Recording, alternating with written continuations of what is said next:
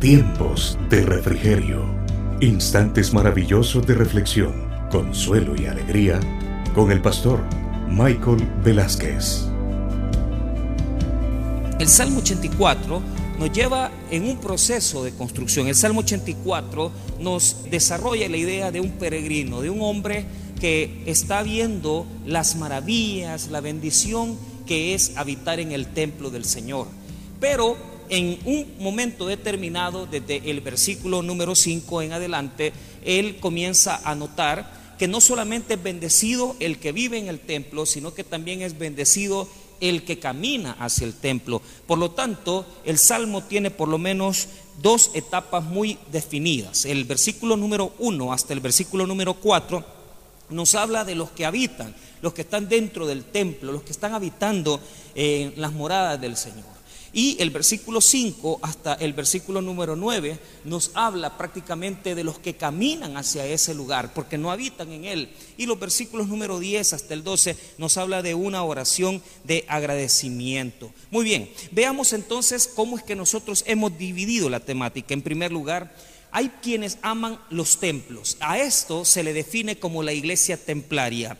La iglesia templaria, digamos, es un producto del proceso que hemos tenido como pueblo de Dios y como iglesia, traído desde la Edad Media, desde el siglo cuatro hasta por lo menos el siglo diecisiete, dieciocho, mil ochocientos, cuando la importancia estaba establecida en construir no solamente templos grandes, templos que tenían incluso una majestuosidad tremenda.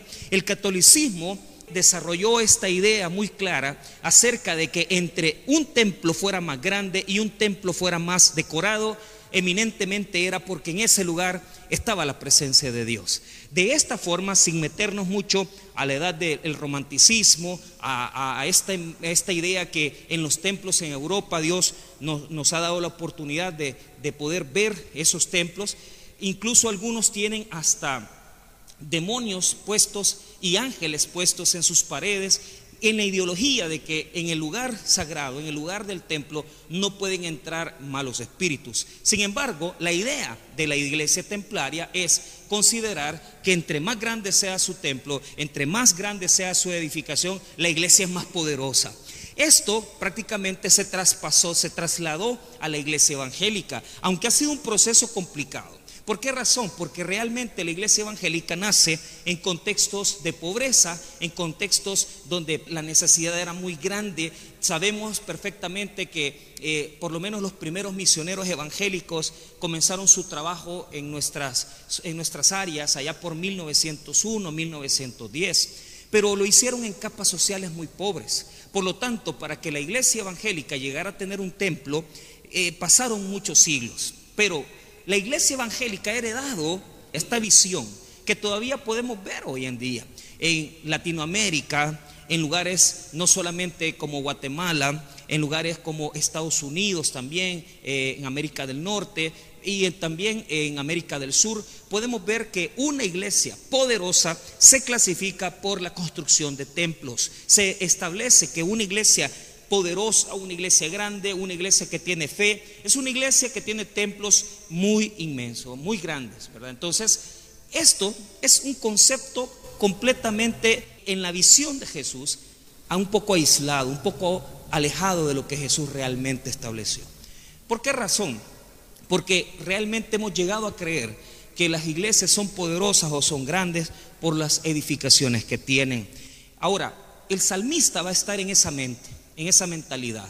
Y en el versículo uno y dos, él va a decir: qué hermosas son tus moradas, qué bellas son tus moradas, qué grandes son esas moradas que tenemos en este templo, en este lugar donde está la presencia del Señor. Y mire la forma en que él lo va a expresar. Va a utilizar dos, por lo menos, palabras en hebreo bien interesantes. Cuán amables son tus moradas, oh Jehová de los ejércitos. Esta palabra, amables, es una palabra en hebreo que quiere decir amadas. Cuán amadas son tus moradas. Y es, es importante porque la palabra en hebreo, la palabra yedido, es una palabra que tiene que ver con un contexto de amor. Qué amadas son tus moradas, refiriéndose a toda la edificación del templo, refiriéndose a toda la edificación donde está construido el templo de Dios. Entonces, y, y va a utilizar una segunda palabra. Mire, como son amadas, porque son eh, edificaciones que Dios ama y que ellos aman, el versículo dos dice que anhela, mire, anhela mi alma y aún ardientemente desea los atrios de Jehová. Mire qué poderoso este, esta, esta palabra, anhelar.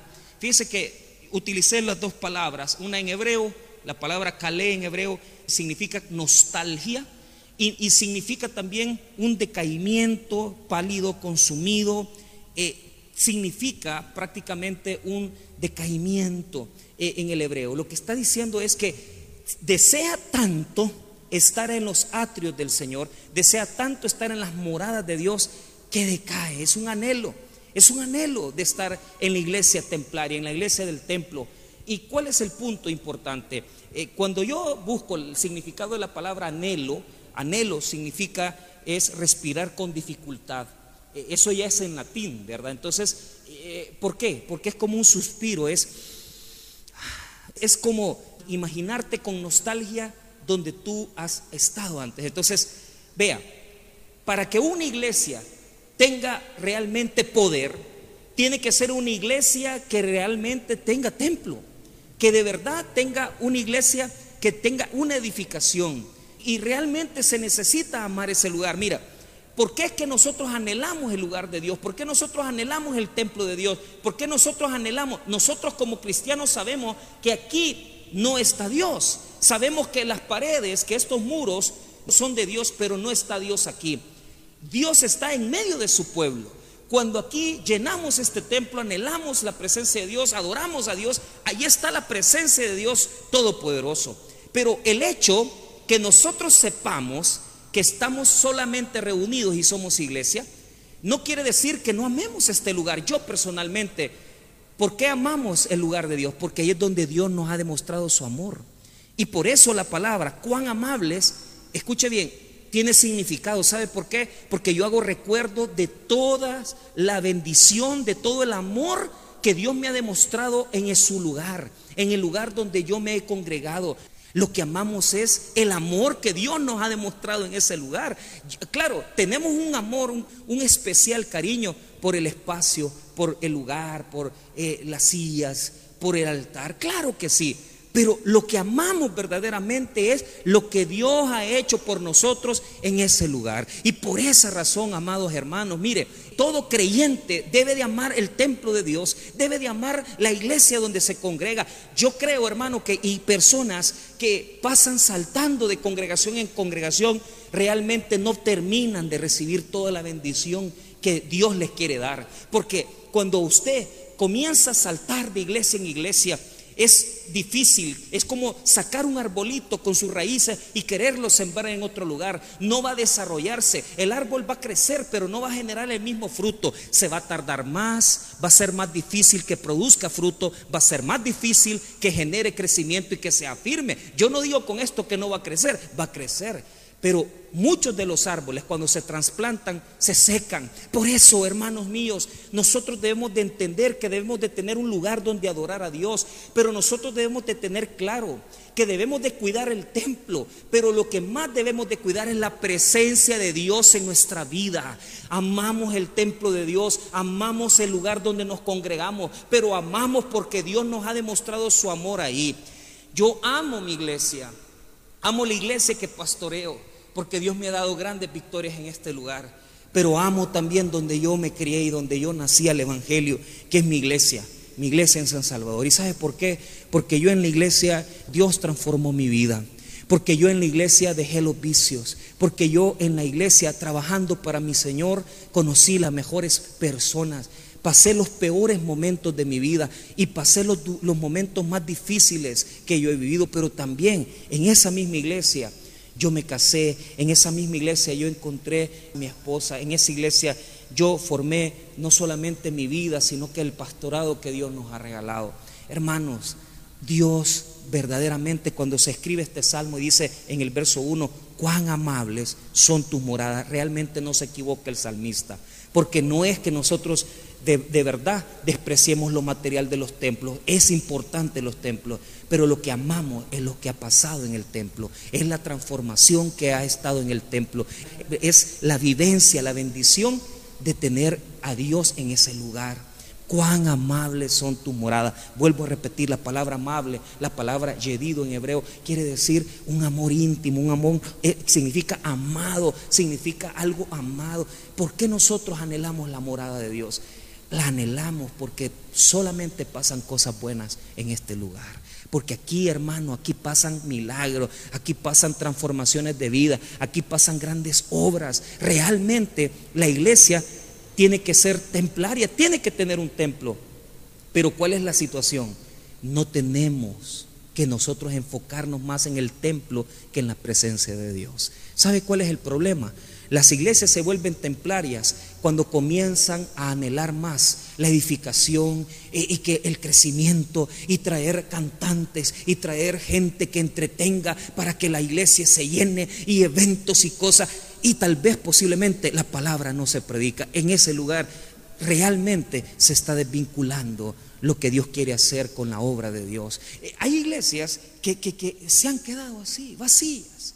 Porque una vez que tú dejas de darle la emoción a la gente, cerrar los ojos, apagar la luz, la iglesia se queda sin poder. Lo más grande de una iglesia debe de ser la palabra de Dios. Lo más grande de una iglesia debe de ser la transformación que hace Dios en el individuo. Cuán amables son tus moradas. ¿Por qué son amables tus moradas? Porque yo en la iglesia soy transformado, porque yo en la iglesia crezco y maduro, porque yo en la iglesia puedo desarrollar amistad con los demás hermanos, porque yo en la iglesia puedo experimentar el poderoso evangelio de la palabra de Dios y puedo ser transformado en las moradas. Cuán amables son tus moradas. No amamos los muros, no amamos las ventanas, las cuidamos y las preservamos porque son de Dios, pero lo que más amamos del templo es la presencia de Dios en este lugar, es la alabanza de Dios en este lugar, es que es un lugar preservado para alabar al Señor.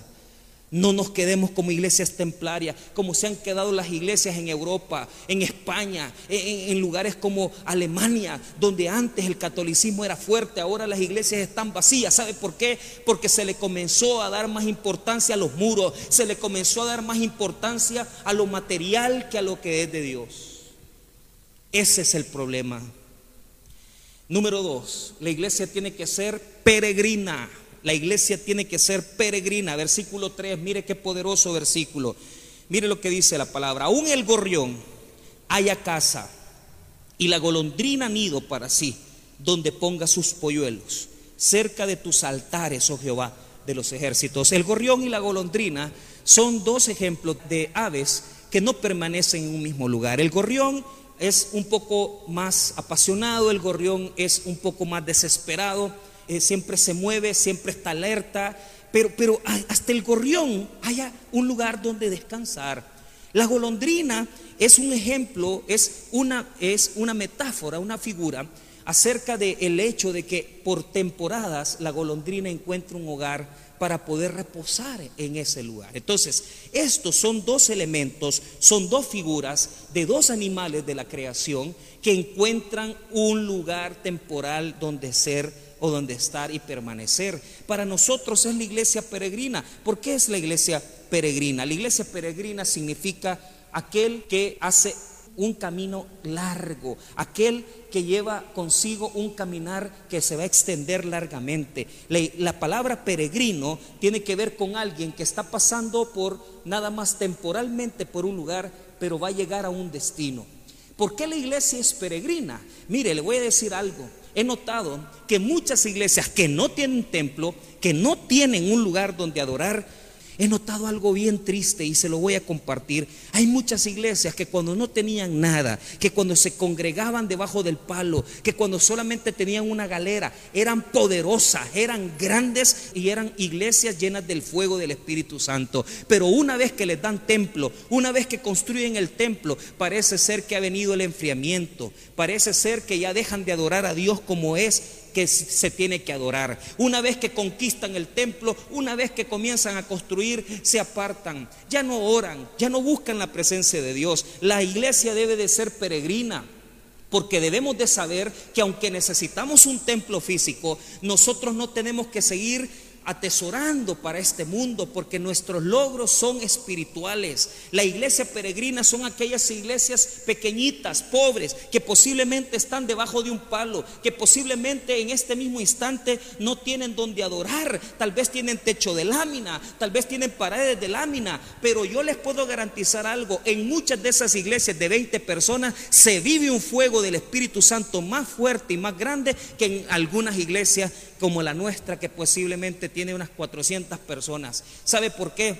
Hay muchas iglesias que templo tienen, tienen alguna gente, pero se están muriendo, se están ahogando, y la razón es por esa determinante situación. ¿Sabe por qué? Porque no han entendido que no es de estar cuidando lo material, que no es de estar cuidando las paredes. Claro, hay que dar un mantenimiento, hay que tener un cuidado, pero se han olvidado de cuidar las personas, se han olvidado de cuidar familias, se han olvidado de cuidar niños, se han de, olvidado de cuidar las clases de bíblica, se han olvidado de cuidar los adultos mayores, se han olvidado de cuidar la familia, las parejas. En esas iglesias, hermano mío, hay un evangelio que no está cumpliendo el propósito, porque no se le está enseñando a vivir a la gente con el evangelio en este mundo. La dimensión del evangelio tiene que ser vertical y horizontal. Siempre tiene que haber una dimensión del evangelio vertical, porque debemos de enseñarle a la gente a ver hacia arriba, hacia Dios, y crecer en madurez y crecer en perseverancia hacia Cristo Jesús.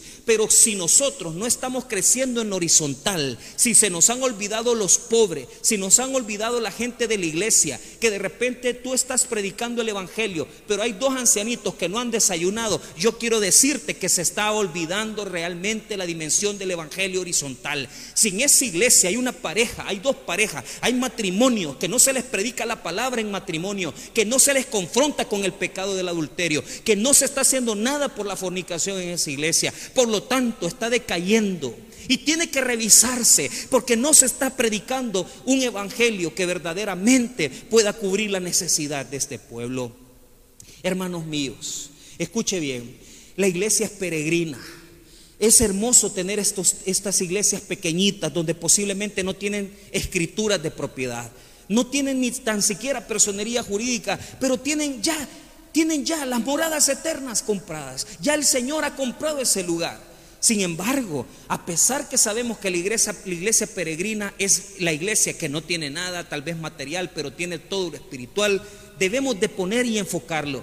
Es necesario que la iglesia luche para poder trabajar con las personas y cuidar las personas, pero también tienen que cuidar y buscar un lugar donde adorar. Como yo quisiera que usted comprendiera algo: tenemos que luchar por construir más grandes templos y templos hermosos, pero tenemos que poder esforzarnos más por construir en las personas un corazón regenerado, un corazón transformado y un corazón que ame a los hermanos. En el amor de Dios vemos la grandeza de la iglesia. La grandeza de la iglesia no está en los templos inmensos, no está en las construcciones inmensas, todas esas luces que tienen toda esa forma de show, que apagan las luces, que posiblemente tienen cuarenta minutos de alabanza. Ahí no se mire la grandeza de la iglesia, ahí no está la grandeza. Tampoco se puede medir con la cuenta de ahorros que una iglesia puede tener. Una iglesia puede tener muchas cuentas de ahorros, pero si no tiene amor, no tienen nada. Nosotros nos caracterizamos porque formamos parte de una iglesia amante de la gente.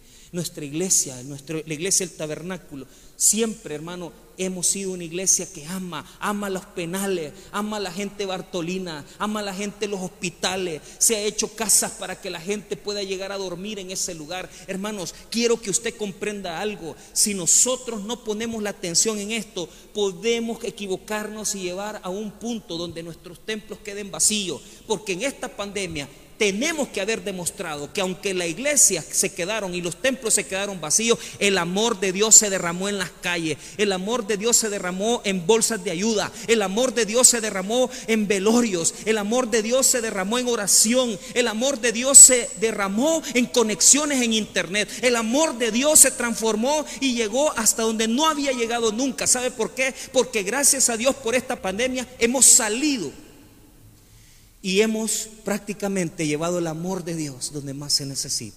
Los templos han estado vacíos, Pero el amor de Dios se ha derramado en las calles. Ahí usted ve la grandeza de una iglesia. Ahí ve la inmensidad de una iglesia. Usted ahí puede ver la, lo grande, poderosa y rica que una iglesia puede ser. ¿En qué, pastor? No es en el templo, no es en los parqueos, es en el amor que derrama la gente. Este gorrión, esta golondrina están de pasada, no están ahí para siempre, solamente están en un lugar temporal, pero ya se van a mover. Así somos nosotros. Hemos venido a este mundo a poder levantar algún templo, a poder comprar una propiedad, pero nuestro corazón no está en los templos, nuestro corazón no está en las edificaciones, nuestro corazón está en edificar vidas, en edificar personas, transformar matrimonios, bendecir niños, salvar las futuras generaciones, buscar que las personas transformen su vida. De igual manera, una iglesia tiene que ser misionera. Si una iglesia no es misionera, no se cumple lo que dice el versículo número cinco. Mire qué poderosa palabra también. Dice bienaventurado. La palabra, la palabra en el texto es dichoso, feliz. O sea, es, es feliz, es dichoso. No, no es aquel que realmente ha logrado comprar un terreno. No es aquel que ha logrado construir una, una iglesia. Es aquel que ha logrado salir de la iglesia. Y ha logrado salir del templo para llevar el mensaje, para llevar el evangelio donde lo necesita. Mire qué poderosa palabra. Versículo cinco. Bienaventurado el hombre que tiene en ti sus fuerzas, en cuyo corazón están tus caminos. Atravesando el valle de lágrimas lo cambian en fuente. Cuando la lluvia llena los estanques, irán de poder en poder, verán a Dios en Sión. Mire, dos elementos. Número uno, dice que es dichoso el que tiene en ti sus fuerzas. Mire, elemento dos, en cuyo corazón están tus caminos. O sea, albergar, tener los caminos de Dios. ¿Y qué quiere decir eso? Aquí demuestra dos vinculaciones. Primero, aquella persona que está pensando en regresar, en cómo va a ir vestido, en su uniforme de servidor, está pensando en los caminos de Dios. Pero, pero esa es la vinculación de venir aquí. Ya, ya muchas veces hemos traído, mire, hemos traído a Roberto Orellana, hemos hecho eventos grandes, hemos tenido en este templo eh, cosas multitudinarias y los templos se han llenado. Pero la pregunta de Dios aquí no es tanto cómo traer gente a la iglesia, sino que cómo llevar gente hacia donde nadie quiere ir. Llevar el evangelio. Mire, bienaventurado aquella persona que en su corazón están sus caminos, está pensando en cómo llevar el evangelio, está pensando cómo llevar la palabra, está llevando la palabra a los lugares necesitados. Mire, querido amigo y hermano, es triste, pero es verdad. La preocupación es que las iglesias no están creciendo. Solo hay traspaso de miembros, solo hay traslación de miembros. Las, las iglesias no están creciendo. Se roban miembros de una congregación, se roban miembros de otra iglesia, abren sus iglesias y creen que eso es crecimiento. Yo quiero decirte que estás completamente equivocado. Si una iglesia tiene que crecer, tiene que salir. Si una iglesia tiene que crecer, tiene que ir donde está la gente, tiene que ir donde están los necesitados, tiene que ir donde está la gente que necesita el evangelio. No estoy limitando con eso a la pobreza a la gente, pero escuche lo que le voy a decir.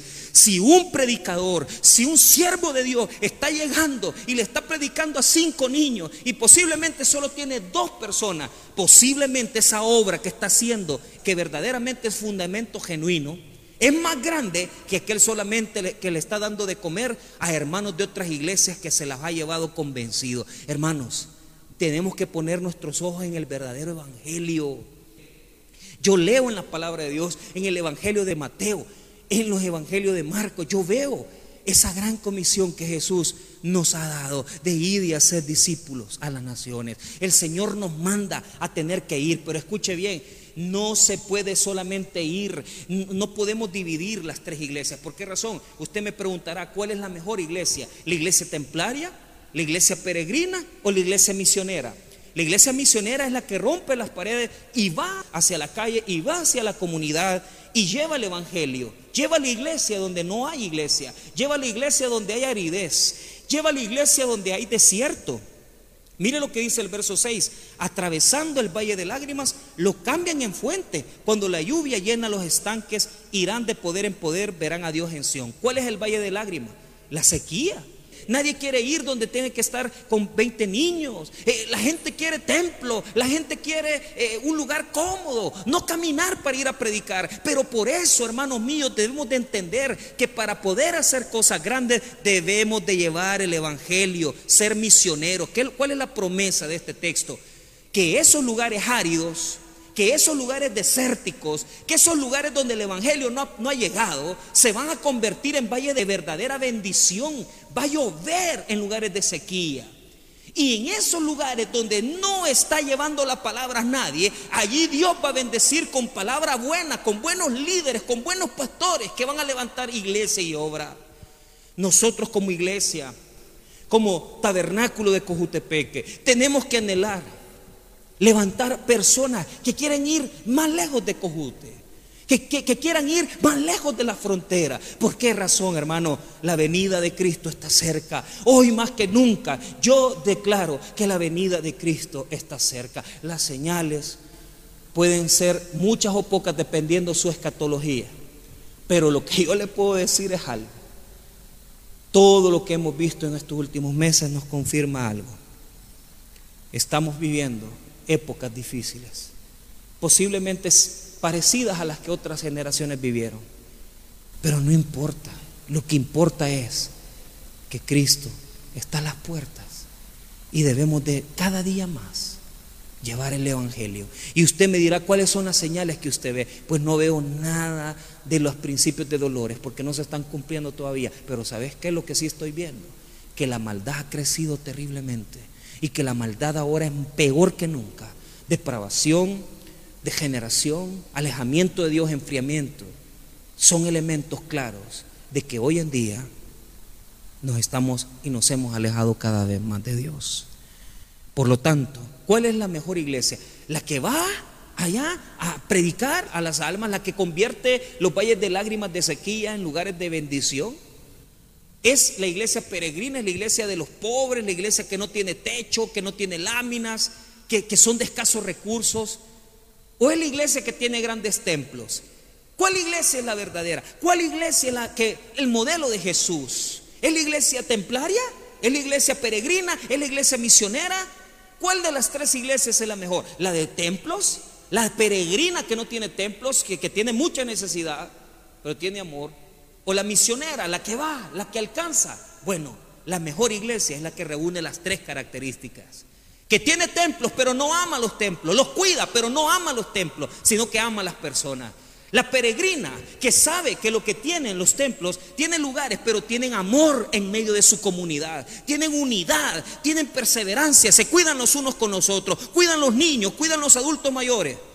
Pero tiene que ser misionera, porque cuando se comienza a levantar un montón de gente líder, cuando se comienza a levantar y cuando el evangelio está impactando su vida, la misma semilla va a levantar gente valerosa, gente de coraje, que va a decir: yo no me quedo en Cojutepeque, yo no me quedo en este lugar, yo voy a llevar esta palabra porque siento un ardor dentro de mí que es necesario llevarla a las naciones. Queridos hermanos, yo recuerdo en mil novecientos noventa y siete, mil novecientos noventa y ocho comienza un avivamiento de líderes que se prepararon en el seminario de nuestra iglesia central, y comienza nuestro pastor general, pastor junior, a ir a Honduras con el pastor Guillermo Iraeta, y regresa y se comienza un movimiento en Chalatenango.